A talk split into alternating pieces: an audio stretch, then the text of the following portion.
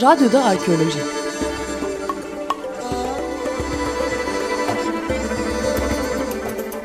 Bir arkeoloji programı.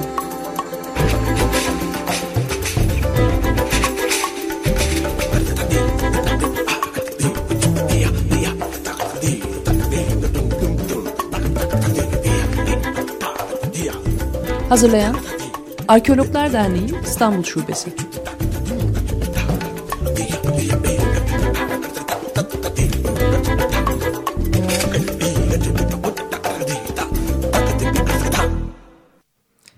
Sevgili Açık Radyo dinleyicileri, Radyoda Arkeoloji programından merhaba, ben Yiğit Ozar.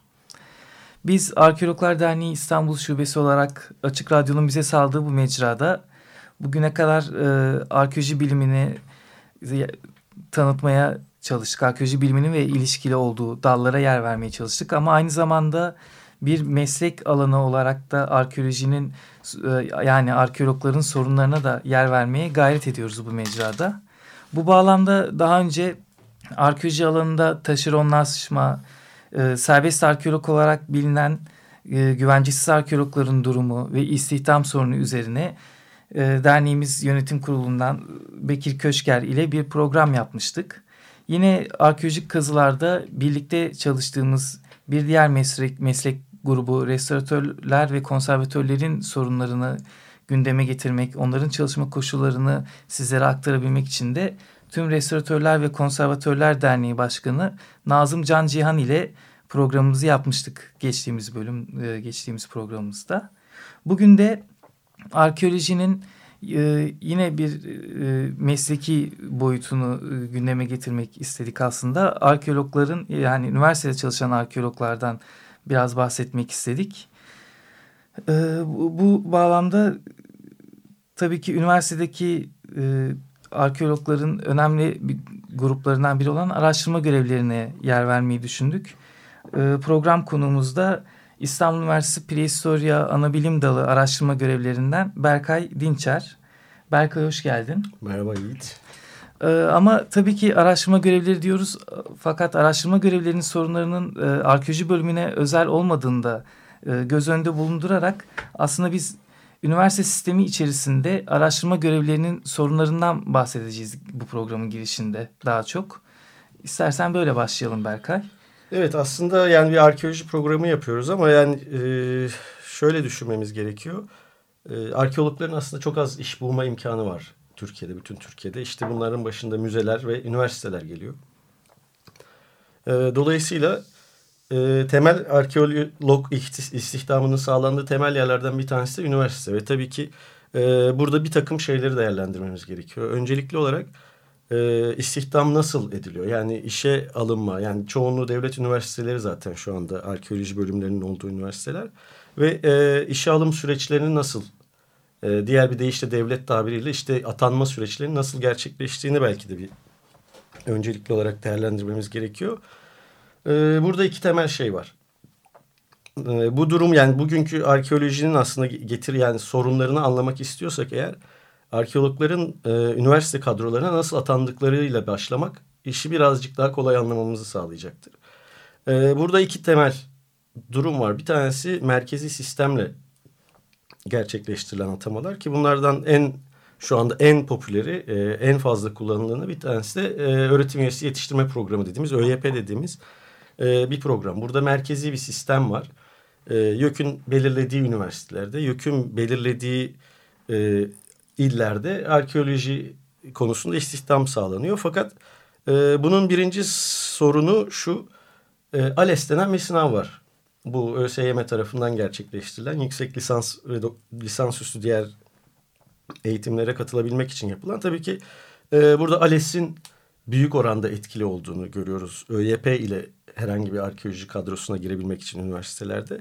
Ki e, ALES'in yanında not ortalaması, işte varsa yabancı dil puanı gibi puanlar da hesaba katılıyor.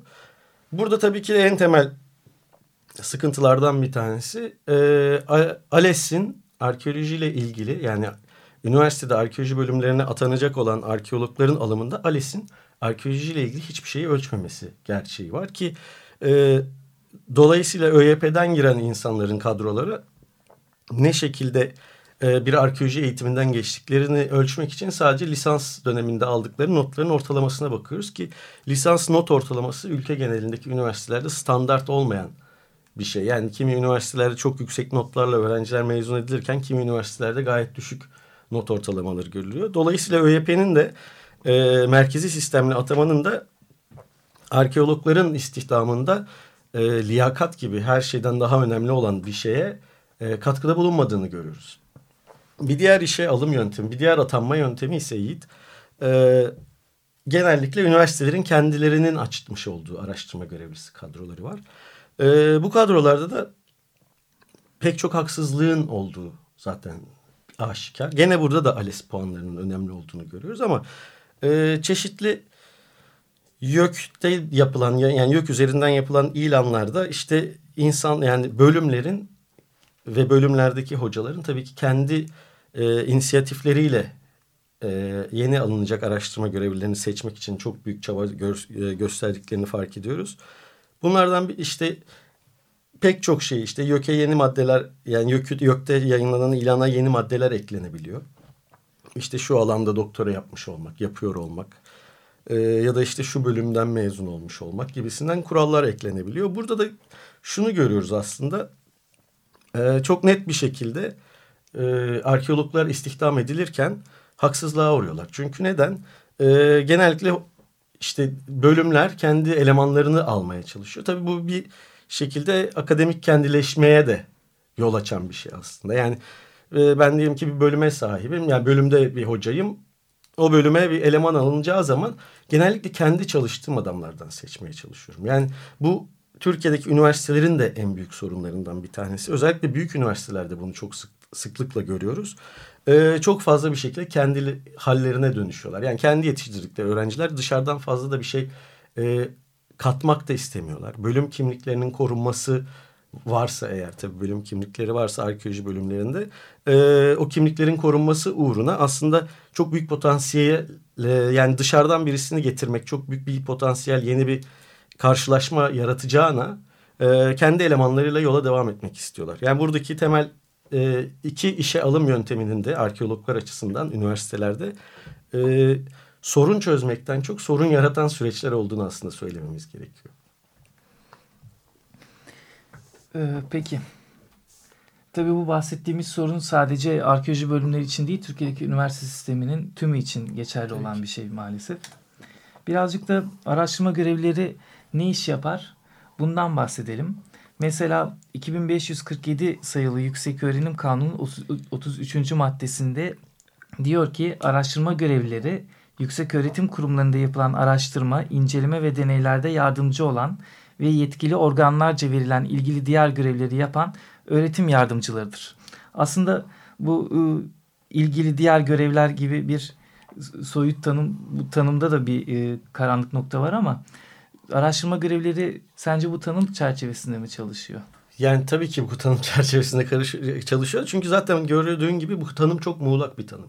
Yani e, her şeye yardımcı olabilir diye. Yani bir joker elemanı gibi tabii ki araştırma görevlisinin tanımı o şekilde yapılmış. E, peki gerçekte ne iş yapar araştırma görevlisi? Ben istersen onu anlatayım. Tabii. E, öncelikle araştırma görevlileri yani arkeoloji bölümlerindeki araştırma görevlileri sekreterya hizmetlerini görmekle meşgullerdir. Ee, işte yazışmalarla, yazışmalara cevap verirler, yazışmaları takip ederler.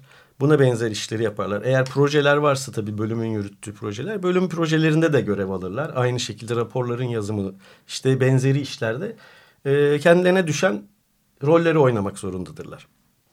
Bir başka şey tabii ki e, üniversitelerdeki temel sorunlarla alakalı olarak işte sınav görevleri vardır. Sınavlara da gözetmenlik yaparlar. Ki aslında buraya kadar her şey e, normal gözüküyor. Yani işte derslere de girerler zaman zaman ki e, araştırma görevlilerinin derslere girmesi araştırma görevlilerin kendilerini geliştirmesi ve ileride hoca olacaklarsa eğer e, bu konuda ilerlemeleri açısından kendileri adına bir avantajdır. Ama tabii ki araştırma görevlilerinin derslerinin de e, belli standartlarda onların derse yardımcı yani katkıda işte uygulama yaptıran insanlar gibi düşünüldüğünde faydalı olabileceğini düşünüyoruz. E, tabii arkeolojideki araştırma görevlilerinin yaptığı başka bir önemli kalem iş kalemi var ki bu da e, kazılara gitmek, işte arazi çalışmalarına gitmek gibi. İşte yani zaten e, çoğunlukla birçok araştırma görevlisi bölüme alınırken işte şu projede devam edecek diye ya da bu projede zaten çalışan bir kişidir kendisi. O projenin elemanı olarak aynı şekilde alınıyor ki kazılarda yani çoğu zaman işte 3 ay 5 ay civarında bir zamanlarda sürüyor sen de bildiğin gibi. Ee, daha da e, buraya kadar da gene her şey normal anlattım. Yani bunlar yapılabilecek işler yapılmayacak işler değil. E, fakat şöyle bir problem var bu e, ne iş yapma tanımını açıklamaya çalıştığımızda bir de en önemli şey var ki araştırma görevlilerin pek çoğunun e, yüksek lisans veya doktora öğrencisi olması söz konusu. Yani dolayısıyla bir yandan bu e, az önce saydığımız işleri yapmaya kalkışırlarken bir yandan da e, kendilerinden doğru düzgün bir tez yazmaları bekleniyor ki aslında tez e, insanın bazen 24 saati hatta olabilse 25 saatini alabilecek bir şey bir günde. E, ve geriye kalan işlerin yani sekreteryadır işte okuldaki fakültelerdeki görevlerdir gibi işlerin dışında kazılar dışında tez yazılması aslında araştırma görevlilerin temel yapması gereken şeylerden bir tanesi. Fakat asıl olarak buna çok fazla zaman tanınmıyor. Şöyle bir e, durum var. Yani iyi bir doktora tezi iyi bir araştırmayla yapılır. Zaten e, adı üstünde araştırma görevlisi araştırma yapmak. E, en başında araştırma yapmakla yükümlüdür. Fakat e, araştırmaya yani gerçek anlamda bilimsel çalışmaya ayrılan zaman ne yazık ki diğer işlerin fazlalığından dolayı çok da fazla değildir. Dolayısıyla çok e, pek çok tezde de gördüğümüz yani arkeolojiyle ilgili yazılmış son zamanlarda yazılmış e, tezlerde de gördüğümüz gibi yüksek kalitede e, bir bilimsel yüksek e, kalite yok ne yazık ki. Meselelerden bir tanesi bu. Peki biraz da araştırma görevlerinin statülerinden bahsederek devam edelim. Ee, statü demeyelim de şimdi mesela bazı araştırma görevleri 50 D'ye göre çalışıyor. Bazı 33 A'ya göre çalışıyor. Sen 35. madde denilen madde kapsamında İstanbul Üniversitesi Pirey Soyunma Bilim Dalı'nda çalışıyorsun. Hı hı. Nedir bu 35. madde? Ya 35. madde işte yine e, şöyle bir şey. Bir üniversitede kadrom var. Mesela benim kadrom Ardahan Üniversitesi'nde esas kadrom. ÖYP ile girdiğim için. E, Ardahan Üniversitesi'nde kendime bir yer bulabildim. E, buradan doktora eğitimi ya da yüksek lisans eğitimi yapmak için başka bir üniversiteye görevlendirmeyle İstanbul'da bulunuyorum şu anda. Ee, buradaki en büyük streslerden bir tanesi ki bu 35. madde dediğimiz şey çok büyük bir strestir. Çünkü e, diyelim ki yüksek lisansın başında birisi bir üniversiteye girdi ve 35. maddeyle işte diyelim ki İstanbul'a ya da İzmir'e ya da daha yani büyük üniversitelerin olduğu yere e, lisansüstü eğitimini yapmaya gitti. Bunlardan bir tanesi siz e, döndüğünüzde yani doktora süreciniz bittiğinde teziniz savunmanızı yaptıktan sonra doğrudan doğruya orijinal üniversitenize gitmek durumundasınız. Orijinal üniversitenizde işte bir e, zorunlu hizmet yükümlülüğü altındasınız. Bu e, özellikle ÖYP sisteminde senetler var işte mesela 100 bin 200 bin lira gibi e, rakamlara imza atılmış senetler var. E, tabii şöyle bir şey var.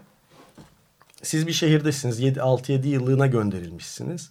Sizin zorunlu hizmetiniz var ki bu tamamıyla aslında e, yani nasıl çözüleceğini bilmediğim bir şey. E, ve siz yaşamaya çalışıyorsunuz. Tabii ki herkesin hayatı gibi bir hayat kurmaya çalışıyorsunuz. Ama tabii ki her şey e, bir zaman geldiğinde geri döneceğiniz üniversiteye göre ayarlanmış olmak zorunda. Ki bu aslında strese sokan bir şey insanları. Peki. Yani peki sen 35. maddedesin. Şeyi Kars'a Ardahan Üniversitesi'ne geri döndüğünde e, orada neler yapabileceğini düşünüyorsun? Yani artık araştırma yapmayı düşünmek gerekiyor. Çünkü Hı. araştırma görevliliği sırasında çok fazla insanlar araştırmaya zaman ayırmıyor ne yazık ki. Ee, ama tabii ki orada neler yapabileceğimi henüz bilmiyorum. Çünkü oradaki üniversiteyi de tanımıyorum.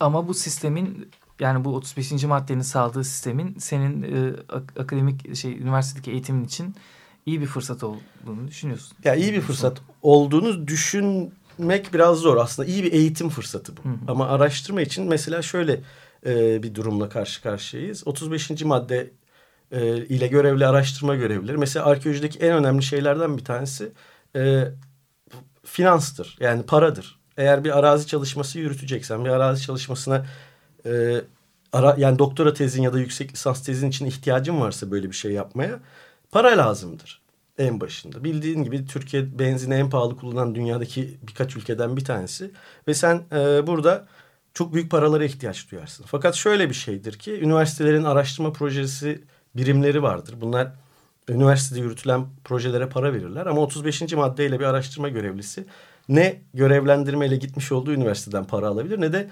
orijinal üniversitesinden para alabilir. Dolayısıyla araştırma yapmak için başka para kaynakları bulmak zorundasındır. Böyle bir sıkıntısı var 35. maddenin.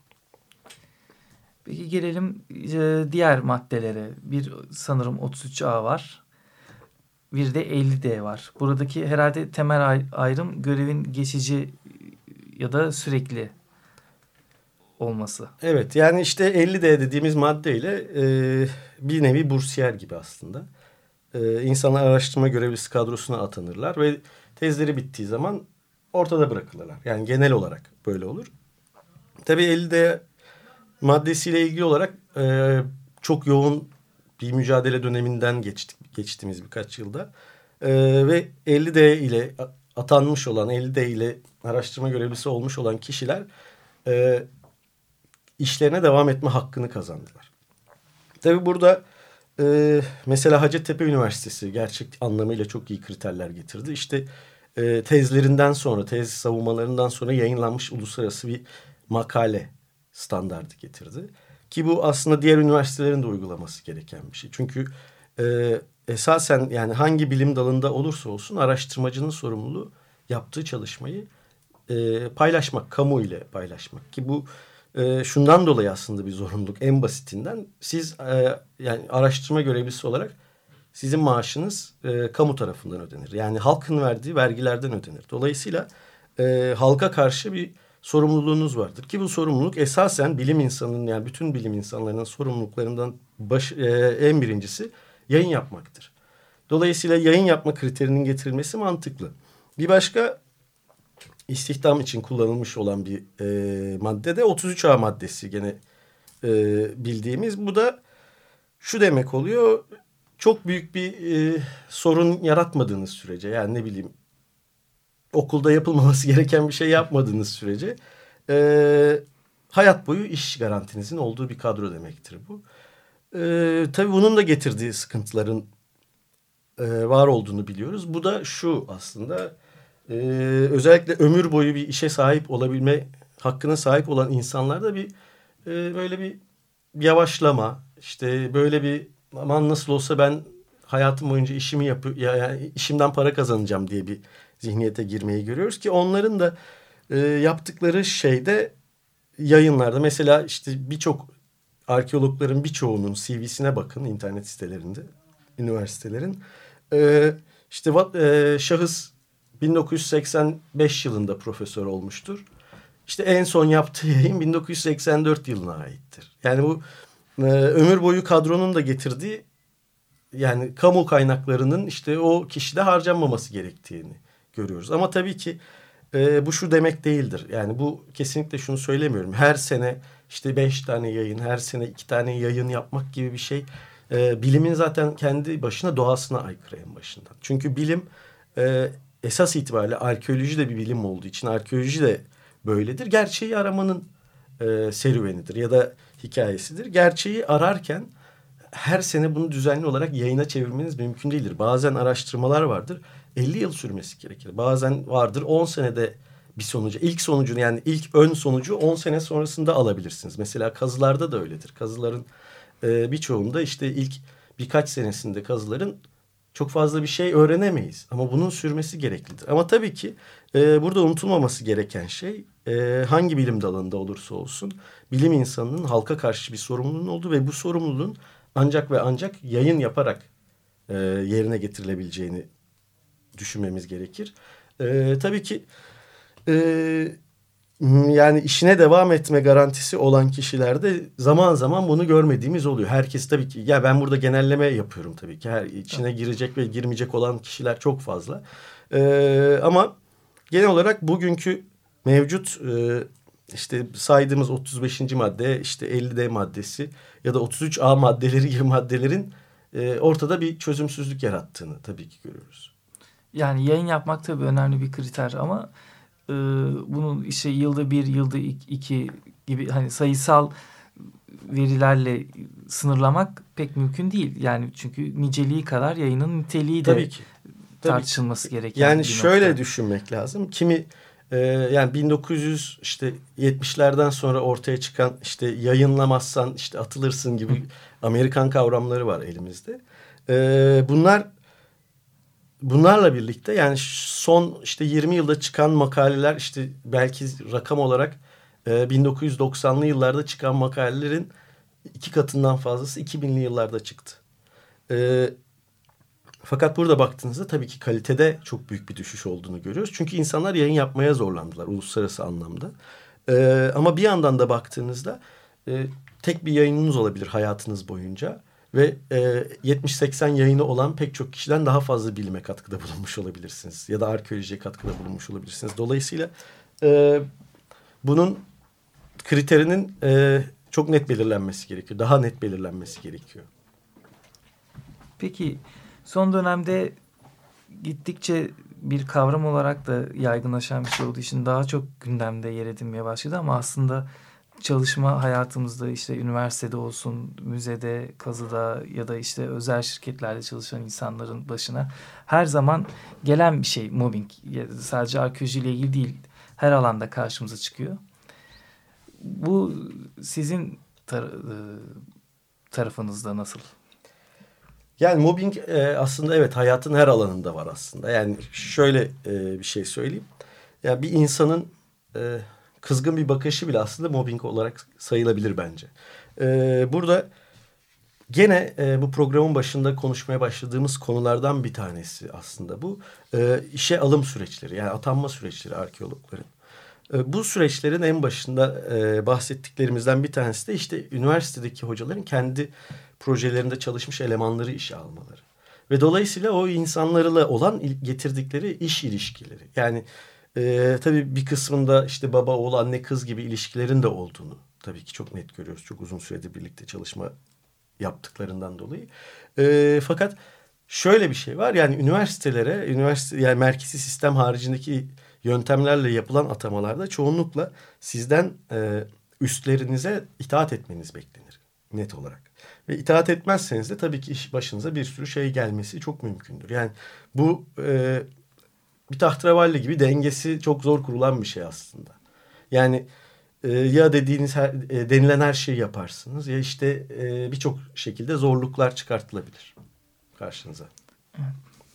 Peki sevgili Açık Radyo dinleyicileri Bugünkü programımızda arkeoloji alanında önemli istihdam kaynaklarından biri olarak üniversitelerde e, araştırma görevlilerinin durumundan bahsetmek istemiştik. Elbette arkeoloji alanında çalışan araştırma görevlileri diyoruz ama bu sorun e, üniversite sisteminin yani var olan sorunları araştırma görevlilerinin üniversite sisteminin tümü için geçerli olan bir şey. Arkeolojinin kendisinden kaynaklanan bir durum değil. Evet Program konumuz Berkay Dinçer'di. Kendisine de geldiği için teşekkür ediyoruz. Ben teşekkür ederim. Önümüzdeki program görüşmek üzere. Hoşçakalın.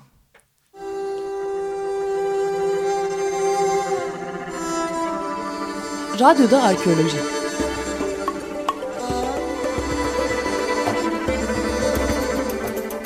Bir arkeoloji programı.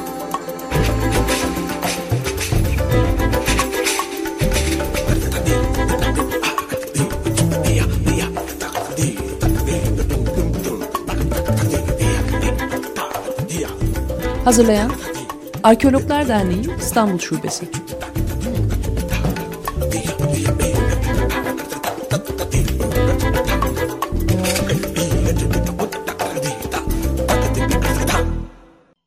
Açık Radyo program destekçisi olun.